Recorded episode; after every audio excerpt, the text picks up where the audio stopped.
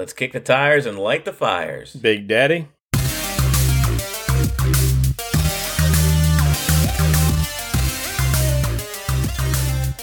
Welcome back to the Dad a Rock podcast. This is Sean. And this is Chris. Hey, it's another week of our summer blockbuster tribute. This week we are talking about uh, movies from the 1990s. But uh, yeah, before we do, what have you been up to this week? Me and Zach actually went fishing earlier today. Uh, today is 14th. We're recording. It's actually my birthday.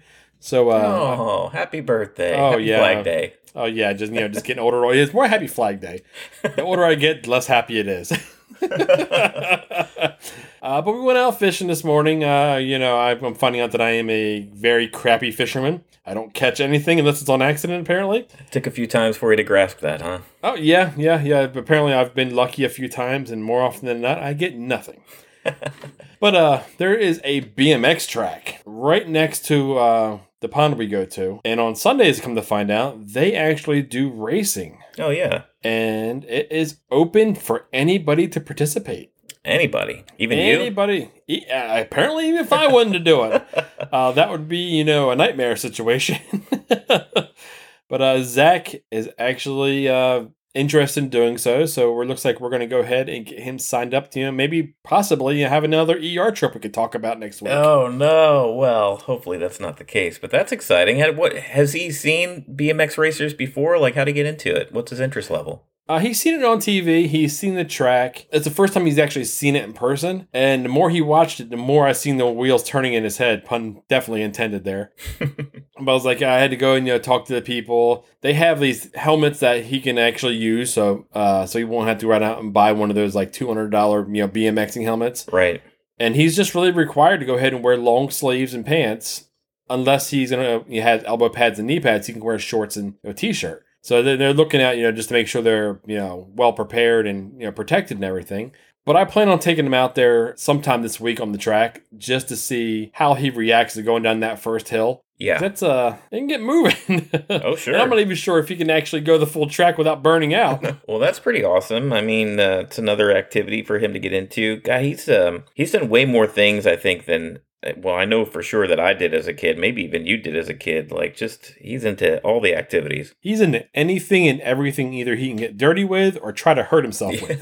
So I mean, that's, that's pretty much the gist of it. And his sister is just right on his heels. Yeah. Uh, Skylar, I mean, she's watching him like do his ninja stuff, and she actually just got herself into ninja this past week. So now she's jumping and you know punching and doing flips, and she's right on his heels. Yeah, you're. I don't know what you're doing. You're training your kids to beat you up. They're gonna. Oh, they're yeah. gonna be bigger than you one day. You know. Oh, I'm clearly the heavy bag in the house. They beat the crap out of me. so, have you been up to anything, uh, you know, fun or ex- exciting lately? Yeah, for folks that know us, um, so this is today's Chris's birthday. It's uh, June fourteenth to kind of mark when we're recording here.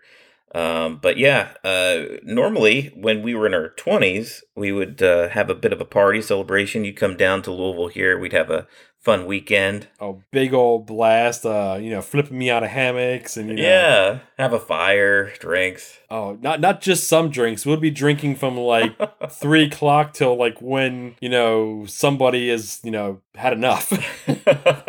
and then crashing in our tiny living room.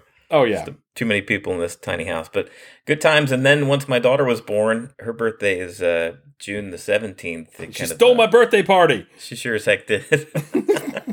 so it's um, ever since you know, for me and my daughter, it's kind of this weekend's kind of been a um, a combo where we celebrate her birthday and maybe Father's Day, depending on what, what weekend it falls on. Uh, usually we go to the movies, but that's not really an option this. this year, but uh, yeah, we had a kind of a small birthday party here at the house. We invited uh, our friends over uh, with their kids, and there was one kid from daycare that she hangs out with from time to time, and his dad came with him, and kind of a small get together. But it was just nice to have people over. Like, uh, haven't been able to do that in a while. Yeah, no, it's it's one of those things I can understand. Kind of slowly, kind of integrating back into what normal used to be. Yeah, Uh, we're kind of doing the same thing. My brother comes over with his kids periodically. We've gone over to my mom's house. Uh, my in-laws, so we go over there periodically. But even uh, as as much as going out to eat, seeing as my birthday weekend here, just like you know your daughters, my wife took me out to a local uh, Mexican restaurant, yeah, and they used to have seating and everything out front. Where you know where you would be waiting, and they actually added tables out there. So we were sitting out there, and we kind of ways away from everybody, even so far away from everyone. You know, it took a while for a waitress to get us because apparently they rotate that table, Oh no. and nobody knew who had it at that time. like cricket, cricket. Hello. Yeah, for, for the most part, we're eating our chips and we're like almost all the way through our, you know, our chips and salsa, and then finally a waitress shows up. But uh, it was even weird doing that. It's like it was like I've been struggling with that for a while. Yeah. Seeing that I've been running DoorDash, I see all these restaurants. Those one of them I went to on Friday, packed to the gills. I mean, there was no spacing or anything. Oh wow. Uh, chairs were right up against each other, you know, back to back. I was like, man, this isn't quite, you know, quite kosher. yeah, it's so funny the disparity because it's like some places aren't even opening back up yet. Like they're still sticking to the uh, carry out Yeah. and uh, the drive through options. And then other places that they're just like, ah, whatever, back to business as usual. Pretty much, yeah. So I was like, I even I was struggling with the idea because I wanted to go out, but I didn't want to go out at the same time. If that makes any sense. mm-hmm. And eventually, I was like, you know? I know if I can sit outside and they put me far enough away, I don't think there's any reason to really feel guilty about actually getting dinner out. So did that, got a good drink, and uh, if anyone's listening to us in the, you know the Ohio area, no else's, they got a bad Juan uh, drink, and I got it frozen, and it is they put it this way, they'll only give you two. It's so strong, Wow. and uh, I had one of those on basically an empty stomach. I wasn't feeling it until I stood up. Yeah, that's I'll put it that that's way. how it hits you. When you start to walk away from that seat, you're like, oh, hold on. Yeah. I'm not as good as I thought I was. exactly. And we walked over to Walmart too. So I was like, oh, yeah, now you're going to take me in here. A drunken Walmart escapade. That sounds like fun. well, you know, we fit right in. Oh, well, very good. Well, I mean, other than uh, birthday parties and uh, drunken trips to Walmart, I know you and I both made some time over this week to watch some movies from the 90s, right? yeah, almost movies we've forgotten about, believe it or not. And it's even hard to forget about one of them. I mean, Independence Day is a big movie that comes on about this time of the year, three, four, five times. I think even like TBS or TNT on on the fourth run it like twenty four hours. So it's kind of hard not not to say it. Yeah, it's a staple. I mean, I feel like for a movie to have ongoing success is just to name itself after a holiday or be like a holiday related movie like Halloween, Independence Day, uh, I don't know, stuff around Thanksgiving. We should name one Flag Day. yeah, there you go. uh, and the other one is Speed. Now, this one I haven't seen, I'm going to almost say in 20 years. yeah. This one has been a long time out of my like movies I've seen. And I sat down and watched this one here and I forgot the ending.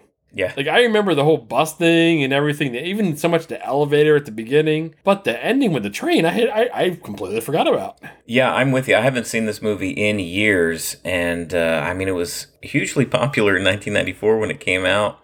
Um, but it, it doesn't quite have that repeatability that uh, Independence Day has, of course, because, like you mentioned, I mean, I've seen Independence Day, uh, at, at least one or two scenes of it each year. I think since it came out, just because it falls around that time frame. But Speed, not so much. I, I don't. I'm maybe I haven't seen it in the last 20 years, but it was fun, kind of uh, revisiting it. I, I mean, the the music. It's got uh, Mark Mancina did the score who I, I later found out was actually I sounded very familiar those opening notes and as they're kind of going through the opening credits and I was like wow I wonder if the same guy and, and sure enough it's the same guy that did Bad Boys and a ton of other action movies in the 90s Yeah. yeah, that was pretty cool. I didn't pinpoint that until we actually were, we were talking about this prior to our show starting. But yeah, I think about it, it has that same feel to it. So I too had forgotten about the entire ending. I'd forgotten about how this movie opens up with this uh, this sort of uh, domestic terrorism involving uh, an elevator in an office building. Did you remember any of that? Yeah, I, I, see. I did remember the whole Howard Payne trying to get his three point six million dollars, which is pennies nowadays. Yeah. Uh, you know, putting people in an elevator, trying to blow the elevator, and going. It was a bas- basically Jack and then Harry go ahead and check it out, and they hook up a crane to it, and they, he blows the elevator, and the whole deal. And Yeah. if there is any movie that really feels '90s, this whole thing did it from the very get go. From Yeah. the opening shot when they're coming over that hill and they jump the car on this hill for no apparent reason. They're like, you know, we're just gonna jump it just for dramatic entrance. Right. That was quite the action shot for just going down the road. Yeah, exactly. uh, yeah, to the whole elevator thing, it was uh, like I said, it, it was fun. It gets you right into it. It's like, okay, we're gonna do this. Yeah, I think maybe that was kind of the point of the whole. It was a good way to like introduce these characters and kind of the premise. Uh, we have Dennis Hopper playing Howard Payne, and this is just one year after he was King Koopa in that terrible Super Mario Brothers movie that we talked about a few episodes ago. Um, it's got Keanu Reeves, of course, kind of like chewing gum the whole time as he's saving people uh, from the elevator. You could get his character right away. It's just like he's very confident in what he does. Just you know, smacking that Just gum. kind of a hot shot. Yeah, like a hot shot. Um, then you got Jeff Daniels, who plays a character named Harry.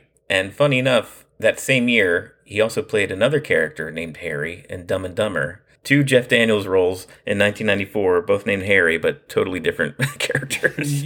yeah, completely different type movies. Yeah, we talked about the you know the beginning here, but I mean after they go ahead and foil you know Howard Payne's ploy, and they even thought that once they stopped it, he blew himself up. Right. So they thought he was dead, and come to find out, nope, he wasn't. He went in and hijacked bus 2525 to go ahead and put a bomb on it, which was uh, a fun little twist. Cool. I mean, they, you know, towards the end of that um, that opening, Dennis Hopper kind of caught Keanu Reeves' partner, played by Jeff Daniels. Dennis Hopper had a bomb strapped to him. He was holding on to the trigger and just kind of walking him away. Like, you know, what are you going to do? And he could listen in on Keanu Reeves and Jeff Daniels' conversations this whole time. So he kind of brought things back from their conversation. Um, like, you know, what are you going to do, hotshot? And Keanu Reeves does exactly what he said he was going to do. He shoots He the hostage. shoot the hostage. Yeah. yeah. shoots uh, Jeff Daniels right in the leg and uh, sends him to desk duty. Uh, but hey, at least he was alive. Oh yeah, and they caught Howard by surprise too. He's like, "There's no way you're gonna do that," and sure enough, he shot him. He curses at him too. he does everything against what the book says to do. yeah, but uh, it worked. You could tell that that's kind of his. He's this hotshot that does things in an unorthodox way and, and gets results. Yeah, no, that was fun. And it was funny because Harry even looked at him like, "Dude, you didn't shoot me, asshole."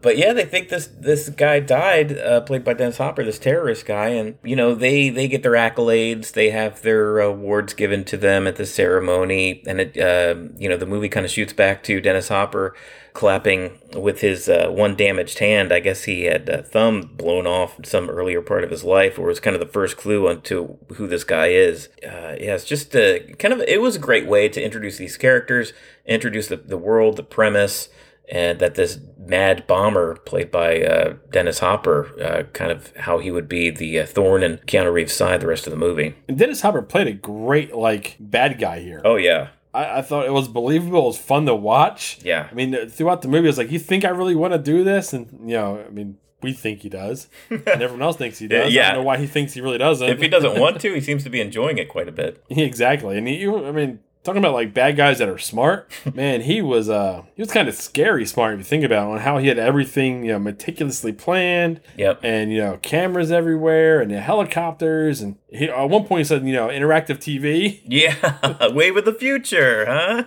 yeah, it's crazy just the the intricacy it took to i guess do the elevator job but honestly it seems like the bus job was a, a lot more intricate and, and it seemed to happen pretty soon after uh, this initial run i don't know it doesn't really the movie doesn't really tell you how long it takes in between the elevator um, stunt and, and the stunt with a bus, which takes up a majority of the rest of the film. But since Keanu Reeves' character Jack, you know, ruined his plans with that elevator, he made Jack his target going forward. And yeah, that bus blew up that his friend was the driver on. yep, And then you know the telephone uh, booth rang, and he went and answered it. And you know, pop quiz, hot shot question that was given to him. yep, That kind of led us right into where it was, and he told us the bus number and where it was heading to twenty five twenty five, and you know the bus driver and everything. And Annie was on the bus at that time, and not loving life because she was on the bus was kind of funny. He's like, I love my car, not the bus. Yeah, Annie, kind of our second biggest character in the movie, and probably, and I won't say probably, I mean, she was. This was her introductory role. I mean, this was Sandra Bullock's first role with Speed.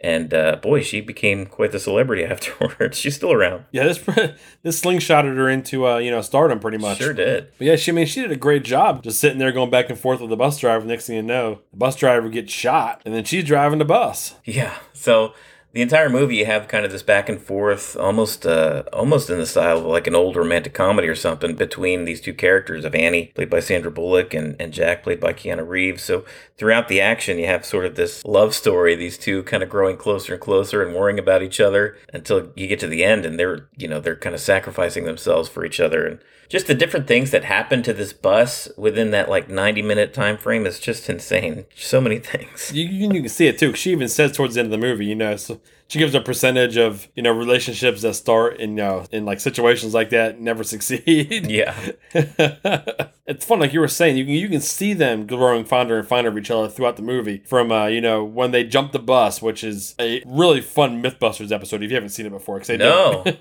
yeah, they actually test uh, the actual physics behind the the actual bus jumping scene. And uh, well, you know, spoiler, it's not gonna happen. Oh, yeah, um, there's a lot in this movie to where you're like, oh well, if that were real life, that definitely wouldn't happen. That that bus jump uh, being one of them, where basically they run at a freeway, all the roads in Los Angeles, and you're running out. Of, I was gonna say another one of these movies they run out of road, and it's a bridge again too.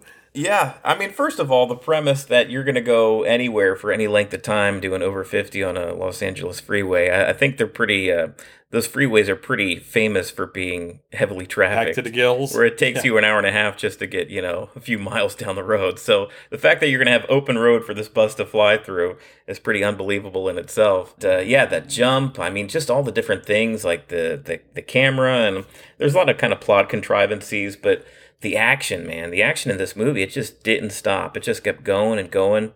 And they introduced these different you know patrons these different uh, riders of the bus kind of going out about their day. You've got just like you know gigantor the construction worker and you've got uh, annie of course and then an old lady. Then you got the the uh, the young white guy yeah. that is just like going kind of insane. He's like you, you can see it's like he's he's gonna crack. Yeah and you've got the uh, the tourist the uh, the out of towner who's just like man i don't i don't want to go back to the airport. I've already seen the airport. I've already yeah. Yeah no it's and it like I gotta give it to the movie because it's one of those movies that there's nothing else really going on outside of the bus. yeah. And they're able to keep you actually intrigued and sucked into that one real environment. You ever know that they flash out to where Harry is, or where the captain is, or uh, you know even where Dennis Hopper is, but predominantly everything's happening in that one central location. From you know when they pop up the hatch and Keanu Reeves looks under the bus and finds that first bomb, yeah which is actually just a dummy. And then he finds the other one, the real one, that has that cheap watch, his retirement gift, you know, set up as the trigger, which was, you know, the giveaway. And I almost feel like it was meant to be the giveaway. That was kind of his calling card saying, hey, this is so it is. Yeah, exactly. I think he recalled that conversation that Jeff Daniels and Keanu Reeves had during the uh, elevator escapade. You know, it was funny watching this movie. For some reason, I thought they were going to pull the old switcheroo on us and uh, have it be that Jeff Daniels was actually in cahoots with Dennis Hopper. Because you know how movies do that sometimes. It's like, oh, it turns out my partner was with the bad guy the whole time. Yeah. Uh, that was kind of a trope in the 90s. Thankfully, they didn't do that. And, uh, well, thankfully, or not thankfully, I guess, because Jeff Daniels doesn't have a great end. oh, no, he got blew up. Talk about a decoy. yeah, standing in his house, and all of a sudden he sees like an alarm go off, and he knows exactly what it is, and it's just kaboom. Yeah, it was too late at that point. But Yeah, he wasn't going anywhere. yeah, I mean, Dennis Hopper, he set the rules early for for the movie. I mean, this was kind of unheard of uh, in movies. Like, like here's the premise of the movie. I'm going to tell you what's going to happen, and it's almost like as though the movie happens in real time. You know, I think the whole span of time it's between like 8 a.m. and uh, 11 a.m. in the morning because that's where he wants his money. What time he wants his money by, right? And uh, he lays it out when he gets Jack on that payphone after he blows up that first bus just to get his attention. Uh, you know, pop quiz, hot shot. There's a bomb on a bus. Uh, once it goes over 50, it's triggered. It can't go back under 50. Nobody can get off. Um, and I'm watching, and it's like, what do you do? and uh, Jack is thinking, we're thinking, like, what the hell do you do? Like, that's insane. well, then he asks her questions like, "You got to tell me what bus or where. You got to give me something." yeah, you really think I'm going to give you that? Yeah, Keanu Reeves was just like, uh, yeah, I think you will tell me. And he was like, ah, very good. Here it is. Oh man, but yeah, once he gets on the bus and going underneath the bus, then when they they that bus driver got shot because of that, you know, interaction between him and that one guy who knows what he did wrong, but he pulls a gun on a cop right. in a bus, and then he winds up shooting the bus driver. and they convince Dennis Hopper's character to go ahead and you know let him get him off the bus. And then that older older woman is freaking out. She wants to get off, Yeah. And she gets too close, and Hopper actually blows blows up a little bu- a little bomb underneath the actual um, you know the door, and then she falls off, and they run her over. And that's uh, that, that's a pretty significant scene right there because everyone thought the bomb went off. Yeah. You know, Annie was like freaking out that she thought that was it, but then she felt guilty for, you know, being alive, knowing that her, based on her friend, she just ran her over when she fell out of the bus. Yeah, exactly. It kind of made it real for everyone. Uh, like, oh, there's really stakes here. Like these people that we're kind of being introduced to on the bus, like any one of them can go at any time, really, depending on their decisions. Yeah. And uh, th- I think that was the best thing about this movie is that it did enough to introduce you to these characters to this these group of people um, not only just jack and annie but uh, all of the the bus goers and you really start to feel for them like you can put yourself in one of those seats like what the heck would i do if i were stuck on this bus just trying to get about my day and all of a sudden you know my whole world turns upside down.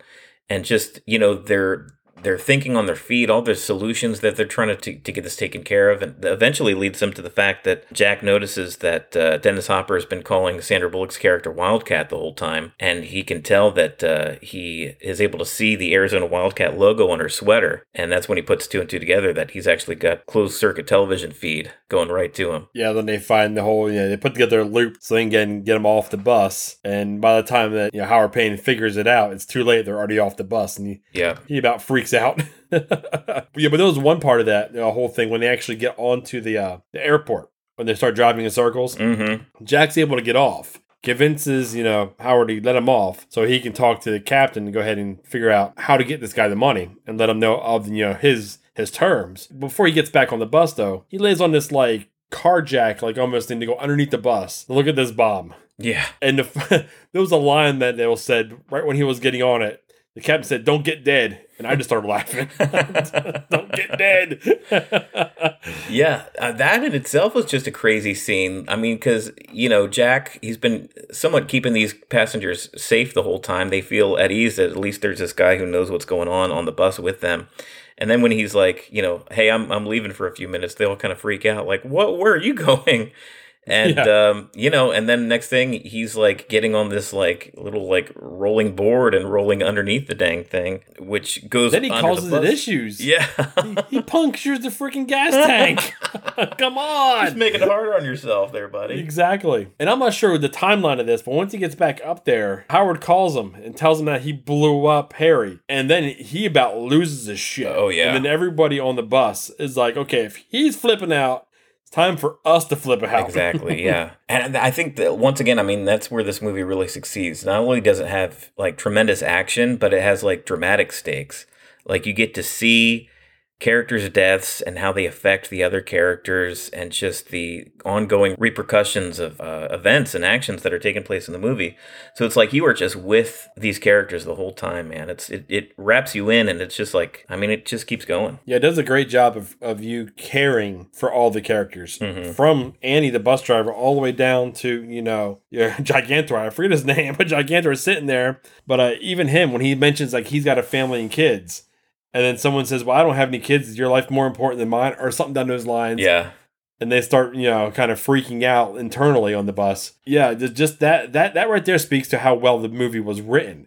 Because if they can suck you into characters that are secondary characters, Yep. you care about them as much as you care about the main characters. Great writing. Yeah, so I mean, after the old uh, switcheroo with the uh, closed circuit TV, they were able to actually get the passengers off of the bus. And uh, at that point, Annie and Jack, they're kind of the last ones left. They kind of uh, put a brick on the pedal to steer it, and of course, it, of course, for whatever reason, it ends up steering right into a giant jet plane to cause a huge explosion because it's 1994 and it's an action movie, right? And hopefully it was empty. They never really said anything. I think there was like a packaging logo on the side of the plane, but like uh, my wife Christina was watching it with me, and she was like, "Well, was anybody on that plane? Because you, you can't really tell. Like wah wah wah wah. and it was being taxied. Wouldn't there at least be pilots on there being taxied? Yeah. It's like oh well. we, we saved these 12 and blew 12 that had no idea what was going on. Whoops. well, collateral damage, I guess. So basically, you know, at this point, all the passengers are safe. Um, Dennis Hopper thinks that they're still riding around in circles at the airport, and he calls up the uh, the police chief there. He's like, "Hey, I'm waiting on my money." And uh, Keanu Reeves kind of takes it. He's like, "Yeah, you know, he doesn't know that we're safe. Like we have that advantage, right?"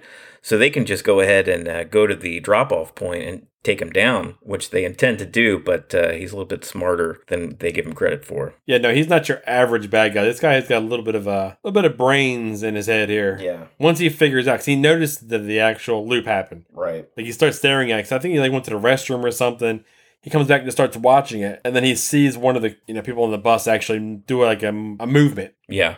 That wasn't natural, and he, he caught on to what happened, and then he actually gets done up in his actual police uniform and kidnaps Annie, which is a, a twist. Yeah, this whole end of the movie, I, I completely kind of spaced out on um, because the bus kind of takes up such a huge portion of it. And it's kind of what this movie is famous for, right? But um, this whole kind of end scene where he, he straps Annie with some C4 and kind of takes her down to the subway. He's got his money and he gets on a subway train and uh, Jack is in pursuit. And uh, it's kind of crazy how this ends. Yeah, he's on. He finally gets you know gets close to him, and he's like strapped to a pole. He winds up shooting the bus, you know, the the actual conductor of the Yeah. train, which makes no damn sense in the world. He's, he's nuts. It's like, why are you gonna blow this dude? Not only are you going to shoot him, but you're shooting the controls. you're stupid. How do you intend to like live to spend this money? Yeah, that that was probably his first like lapse of judgment. But then, uh, well, like he realizes Jack's, you know, getting close. And he actually calls him by name. He knows he's on top of the train. Right. And he opens up his money, and it just a, a dye Die- bursts on him. Yeah, And he realizes my money's not worth nothing. Yeah, and he immediately just flips out. He starts shooting above the uh, ceiling of the train there, and he's like, "Ja, I'm coming after you!" And he runs off, leaving Annie there handcuffed to the pole. He winds up on you know top of the train. And that's another one of his classic '90s fights. You know, on top of the train, and you know, good guys getting the snot kicked out of him. then, it, then the bad guy just mysteriously loses his head. Gets hit by one of the one of the signs and crunch, and all of a sudden he's headless. Yeah, Which, and uh, it uh, actually shows you the head rolling right off. Just it's only yeah, a- there's all of a sudden it's there, then it's gone. yeah, it's only like a And second and a half of film, but uh, they went for it. I mean, yeah, like you said, I I forgot all about that ending. And then, you know, he gets back down and they have, well, cop doesn't carry handcuffs. Okay, here's another one. It happened to Bad Boys too. At the end of the first episode, Will Smith has no, yeah, Will Smith doesn't have any keys for the handcuffs. So, yeah, they get down there, they ca- can't detach her from the pole. Right. So, you know, they speed the train up, expecting to jump the tracks. And, and you know, the, the workers at the end of the track didn't know this train was coming over 70 miles an hour. Yeah, boy, so much collateral damage or potential. So many people just like jumping and running out of the way of buses and trains, and like, oh my god. planes. Could you imagine the news cycle on this?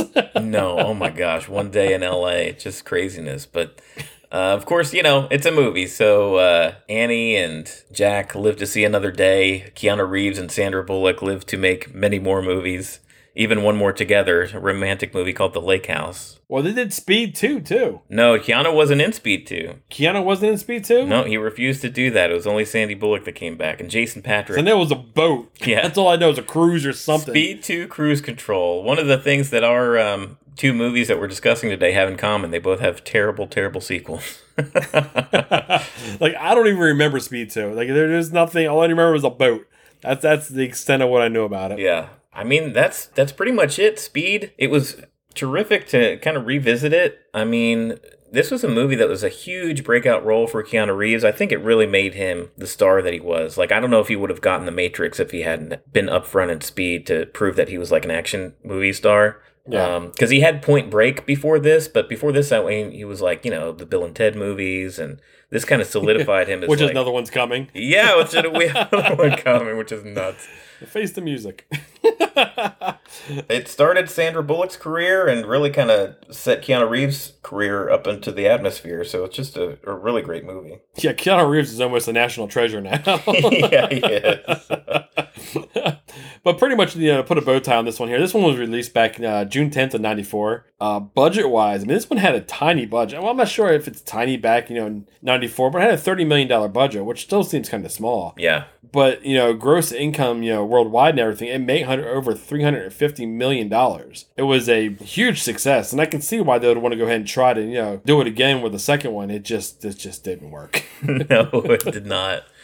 Um, but yeah, great movie. If you guys haven't watched it in a while, or maybe if you've never seen it, um, I, I highly suggest it. It's definitely like Chris and I were saying early. Man, it is so '90s, but uh, it's fun to revisit. Yeah, you'll feel it. You'll know it. You'll know it immediately between the cheesy, you know, you know, back and forth, the you know, to the action scenes. The cell phones that look like a brick. yeah, they embraced the '90s wholeheartedly. yeah, definitely. So another movie we watched, um, of course, you guys know Independence Day came out in 1996.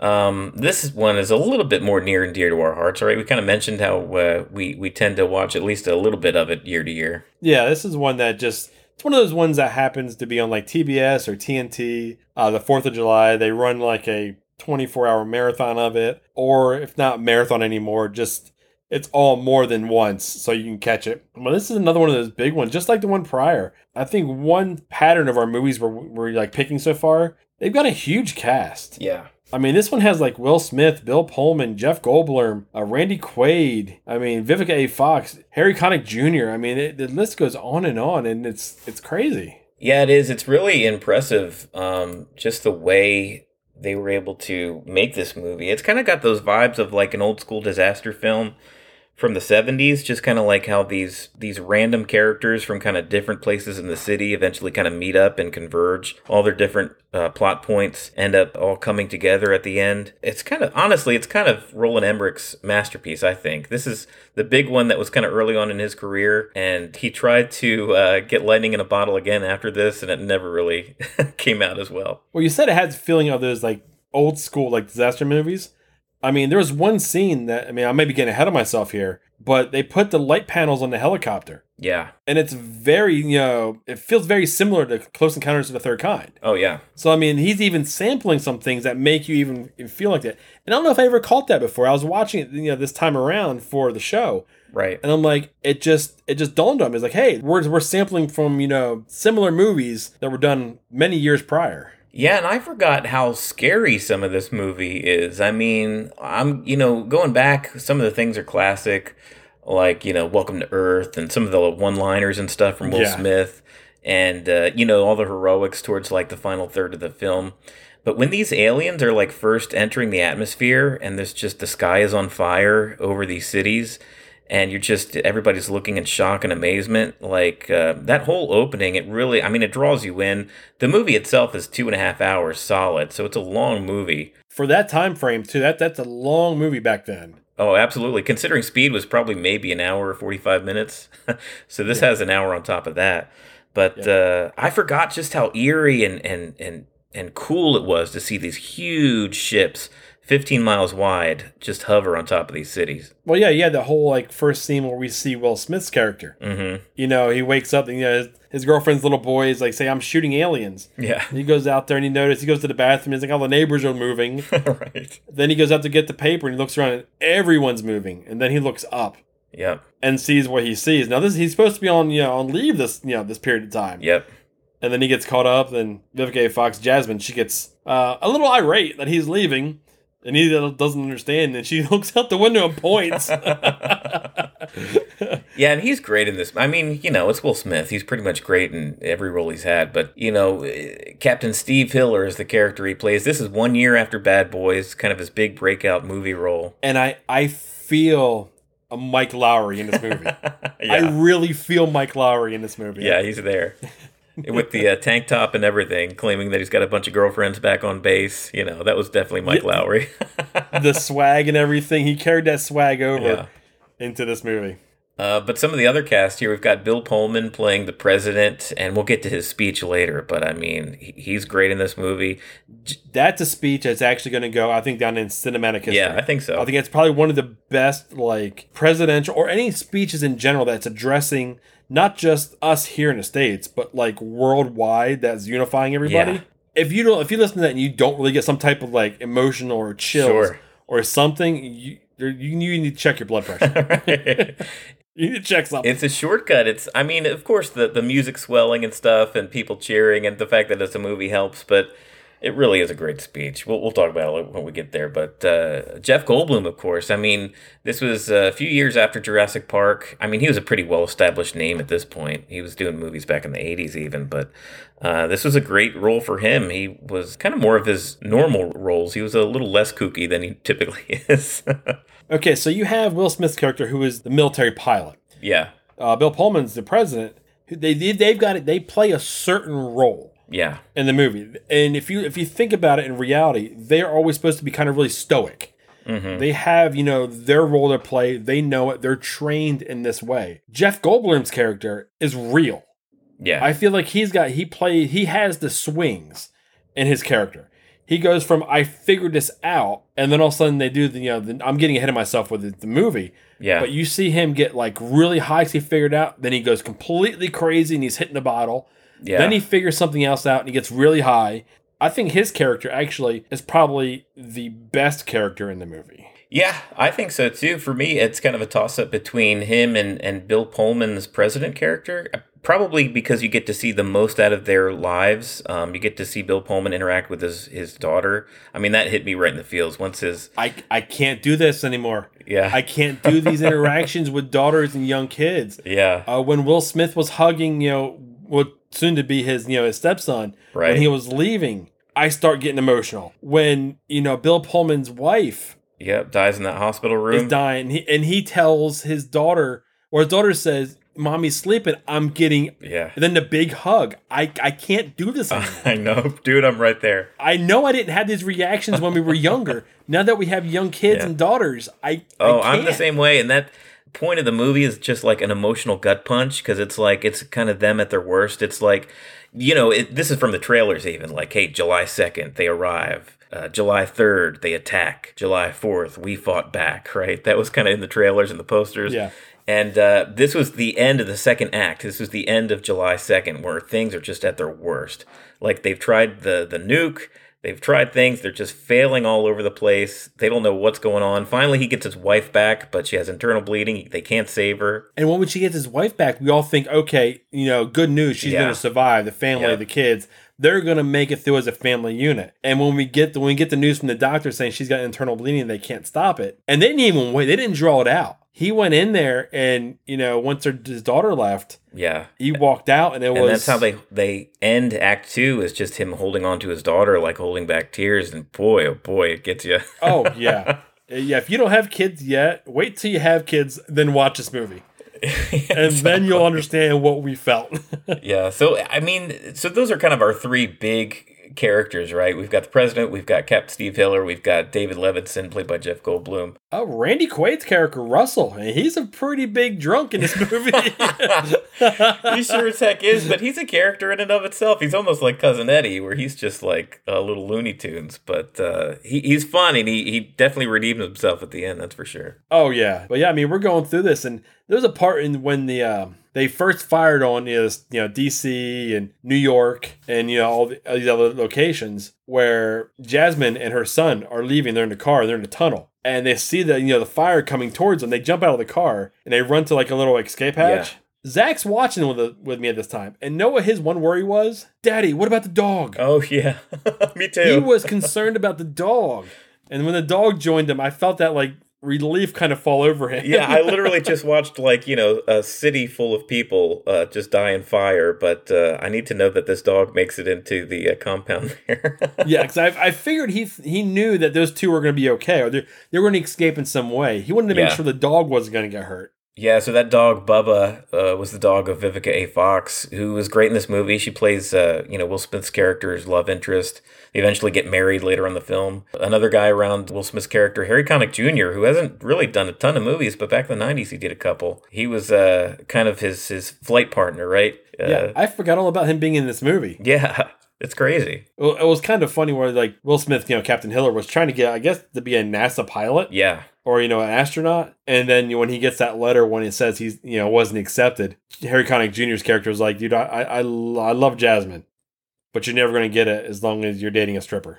It, it goes back to, I mean, once again, we're in the 90s. Right. Would something like that type of dialogue fly nowadays? No, no, I don't think so. And I think, I think if uh, NASA denied you becoming part of NASA because your wife is a stripper, I think you've got a lawsuit on your hands. there is that as well. uh, it's kind, of, yeah, it's kind of crazy. I mean, both these movies, right? They sit you know, very much in the mid 90s, and it's kind of easy to spot things like that nowadays. Yeah, and, and people aren't shy about pointing them out either. Mm-hmm. They'll find dialogue just to make it, you know, to bring it up, say, oh, well, this has got issues here, or something along those lines. yeah. People, I think people make a living on starting, you know, controversies and clickbait and all that good stuff nowadays, but that's a whole nother topic. Yeah, we could have a whole nother show dedicated to that phenomenon that's going on these days, the cancel culture. yeah, yeah, exactly. So yeah, there was that scene where uh, you know gives that backstory that he's applied to NASA, Will Smith's character. So he's got this history, and uh, it's kind of an ongoing thing. Like this guy, you could even see in his locker, he's got um, pictures taped up of, of, the space shuttle and stuff. Like he's apparently he's a big uh, space travel junkie and um, the fact that he, in his story, he's able to not only fight aliens, but then pilot one of their ships at the end and kind of save the day, take down the mothership. It's a, it's a nice arc for a character, nice hero's journey. I think he should be accepted. what do you think?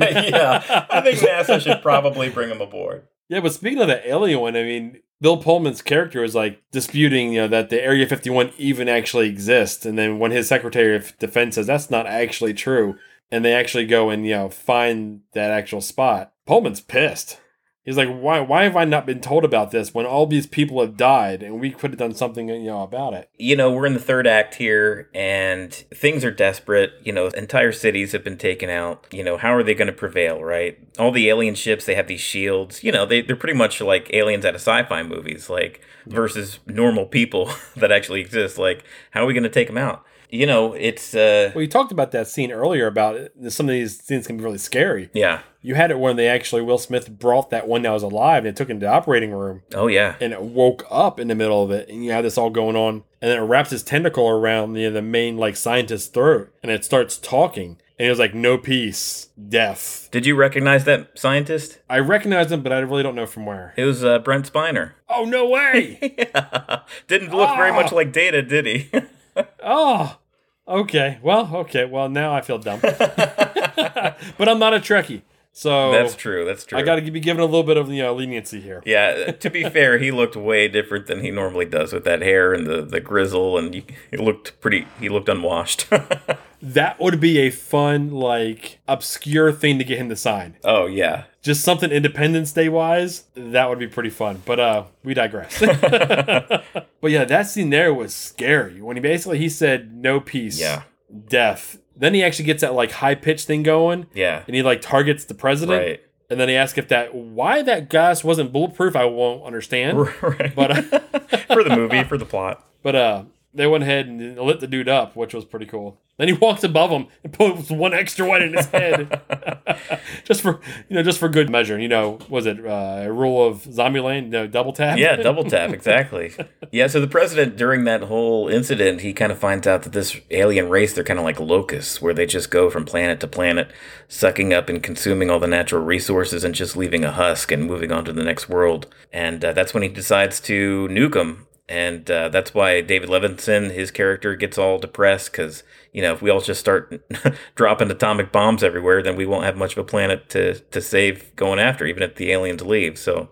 Um, that just that dynamic. So, I mean, how do they eventually uh, take these aliens down? Well, it came down to uh, a conversation between uh, David Levinson, Jeff Goldblum, and his dad. Yeah, that's going back and forth, and he's you know he's throwing stuff all over the place. Right he's just you know if you're going to destroy the earth, I'm going to make a mess, and he's he's just straight up plastered. He's got the bottle in his hand. Yep. Three quarter of it's gone. You can tell he's he's he's out. And his dad says something about you know being sick, and then all of a sudden a light bulb comes off. He's like, "Hold on, sick," and he says his dad's a genius, and he figures out the idea of an, a virus being uploading a virus onto you know their ships to take down their shields. So he brings everyone aboard, you know, everyone into the main room, and he tells one of the colonels to go ahead and take a shot at a, a coke can, and you know, bounce off the shield, you know, like like they, he expected it to, and everyone else probably did as well. Right. But then they hit that, you know, he he uploaded the virus, and then the can's gone, and they're all looking at him like, "Whoa, what, what, what did you just do?" Yeah, what did you just do? How did you do that? His dad, played by Judd Hirsch, the great actor, he was in Taxi. He tells his pop, like, hey, this was your idea, you know, give him a cold, and, and that's the plan. David Levinson, Jeff Goldblum's character, and Steve Hillard, Will Smith's character, they're gonna take this ship that was uh, originally from Roswell. It was the, caused the whole Roswell incident back in the uh, 40s or 50s or whatever. And uh, it's been retrofitted, and he can pilot it, and that's the plan to upload this virus onto the mothership. Well, that was a funny scene back when Will Smith was bringing the, the Alien to Area 51, where all these RVs were storming Area 51. I thought, hey, look at that. They're, they're storming Area 51. They can't arrest us all. it's so funny how much of a mystery it was back then. And now it's like the government's all but kind of confirmed the existence of it. Like, yeah, it's there. It's just, you know, there's no aliens, but it's just where we kind of do some stuff that we want to keep secret. yeah, right. like, oh, okay. It's like the uh, underbelly of uh, Wright Pat Air Force Base. 95% of it's underground. What's going on there, we really don't know. right. But, uh, I mean, yeah, that whole thing that's going on. Levinstein's like, I guess, wife that they're just separated. They've been separated for, what, three to four years. He still wears his ring. Yeah. It basically asked him, why do you have to be the one that that goes? And he's like, I'm the only one that can do it and if something goes wrong, I'm the only one that can figure out how to get around it. Yeah. So I mean, there, there's that dynamic, which I mean, that's a whole different, you know, that's a whole different storyline. We really didn't even get into here between those two. Yeah, but him and Will Smith decide to get up there, and Will Smith puts it the diagram did go forward upside down, yeah. and he goes backward, and he goes, "Whoops, a whoops! you, are gonna give me a whoops?" It work on our communication. Oh man, yeah. Then they, they finally get up and go, and it and that and that whole thing is fun when they get up out of the atmosphere. Yeah, they see the ship, they get sucked into the ship. Then, then this was uh, Goldblum's, you know, chance to say "whoops." When they actually took control of the ship. Yeah, they're like tra- using so, a tractor beam to bring him in yeah, so the back and forth between those two on the ship in that short period of time when they actually had an interaction was really fun. It was good. I mean, the entirety of the movie, they had completely separate storylines, and then when these kind of two main characters come together, they they did play off each other really well. So um, once they got the virus uploaded, it worked. Of course, I mean that makes total sense, right? You just use your Apple laptop to upload a virus onto an alien mothership, and no, no problem there. That'll just work, right? Yeah, that, should, that should be easy. Not only that, but you know, let's go ahead and fire a nuke at them and get away in 30 seconds. yeah, I mean that gives the go ahead for um, Bill Pullman to get up in the air too, because he used to be a fighter pilot, and he, he says he belongs up in the air. So him and Randy Quaid and a bunch of ragtag group of pilots go up in these fighter jets, and they're going to try one more time to take this thing down. And they try once, it, and the shields block it then the president wants to try a second time and it does some damage. So then it's on. but all the damage they're doing though isn't enough damage to really do anything. And, right. Until they figure out exactly what to you know, to focus on. And by the time they do that, everyone's out of a missile besides, you know, our our buddy, you know, Randy Quaid here, you know, Russell. Yep. Who has actually been abducted apparently by these guys. so he goes ahead and tries to fire his last missile and it's it's stuck. Yeah, it's, you know, malfunction. It's, there's nothing going to happen with it. So uh, he tells you know everyone to tell his kids that he basically that he loves them, and uh, he's he was like, "I'm back, boys." yeah, he gets pretty much a couple of the most uh, memorable lines in the movie. You know, payback's a bitch, ain't it? And um, as he's like flying straight up into the the big weapon, the giant laser weapon, and the laugh and the look on his face and everything. Yeah, he was a wild man. He was loving it. He was, in the words of my generation, "Up yours," and then he explodes, and the whole ship gets taken down. Yeah, in, in just a span of like two minutes, he, yeah, like you're saying, he says some of the most iconic lines of the movie. but that's it. I mean, that's how we uh, we take down those Independence Day aliens, and uh, I guess they get word around the world using Morse code, and uh, all the other uh, places around the world have the same amount of success. Uh, they blew up the mothership with a nuke. It's a happy ending. We we even get to see uh, Jeff Goldblum and Will Smith walk down the desert like a couple of badasses. After they, for some reason, wrecked. Yeah, you know the aircraft. Well, I don't know why they wrecked it. I mean, come on, you flew it out there, you flew it back. Why you wrecked it once you got back in you know, the Earth atmosphere is and you not only wrecked it, but you wrecked it way out there. yeah, you had a long walk ahead of you. They're walking back, smoking the cigars, you know, because the fat lady you know, never sung. That's right. What's with you and the fat lady? You're obsessed with fat lady. Dude, that was fun. I, en- I enjoyed that one. I don't know if we're gonna have any that were really top. Back to the Future was great. Yeah. This was fun. Right. So th- there's, I think there's different levels of like movies here. Like Speed was really good. Back to the Future was great. This was fun. I, it's gonna be fun to see what our uh, our next movies will be. Say next week. Yeah, Independence Day I think was just tailor made to be a summer blockbuster. Just the amount of money they put into it. Huge studio, 20th Century Fox. They had a video game tie-in that I played on the PlayStation. Oh, that was fun. I remember that. Yeah, I remember the just the posters had come out months and months in advance, and just the posters were amazing to to look at. Just the the image of these huge ships on top of these monuments, like the the Washington Monument, the White House, the Empire State Building. You're like, oh man, this movie looks intense. And the the, the trailers, the cast, um, it just hit that sweet spot, man. Yeah, it was like big, kind of goofy, dumb in some points, but just hugely enjoyable and they tried uh, years later to uh, make a sequel to it but it just didn't measure up. I spent years thinking of how great a sequel to this would have been if they would have uh, you know they, we had a ton of this alien technology just like laying around now from all these blown up ships. Yeah, so I was thinking that. I was like, once all these ships crashed, I'm thinking, how far would our like technology advance yeah. with all this wreckage right there? but the sequel didn't make anything of that. No wonder will smith didn't come back for it But uh, I think we said earlier this was a, July 3rd yeah of uh, 96 when that came out. This one had a, a slightly bigger budget of 75 million, but man, it made 100 uh, 817 million. So I mean, this was I mean successful in the long run. I mean, very very successful. Yeah, just a, a couple of good choices, I think. They really kind of hit the 90s, definitely 90s movies, uh, definitely ones that I remember seeing in the theater when they came out. Loved them then, and I loved them now, loved revisiting them, and um, we're kind of on to the 2000s next week. Yeah, dude, this has been a ton of fun. I'm watching movies that I haven't seen in forever. Yeah. And uh, this this has been awesome. I hope you guys are enjoying this as well because, well, hell, this has uh, been good. but I think it's time to jump into that spaceship and just cruise right into that cheesy zone. What do you think? All right, let's do it. What's your joke? So I've got one that revolves around Will Smith. All right. How how did Will Smith steal ten dollars from millions of people? Hmm, I feel a jiggy with a j- uh, punchline coming on. I don't know. How did he? Nope. All he had to do was focus. What? I don't get it. the it. movie, the movie Focus. It flopped. Oh. I told you it was the finger. Boy, that was a thinker. I'm like, wait a second. I think I remember the movie. It was didn't do very well. Oh, how did he? Oh, how did he steal ten dollars? Oh, I get it. That was uh, took me a minute. Yeah, that was, that was a, I, I, I warned you it was a thinker. It was a stinker, and it was a thinker. That's the unusual pairing. That's both the thinker and a stinker. But there you go. well, mine's a stinker, but you you won't have to think about it too hard. Good, because my brain doesn't work very hard. Hey, uh, what do you call a celebrity that, that wears a tank top? No idea. Keanu no sleeves.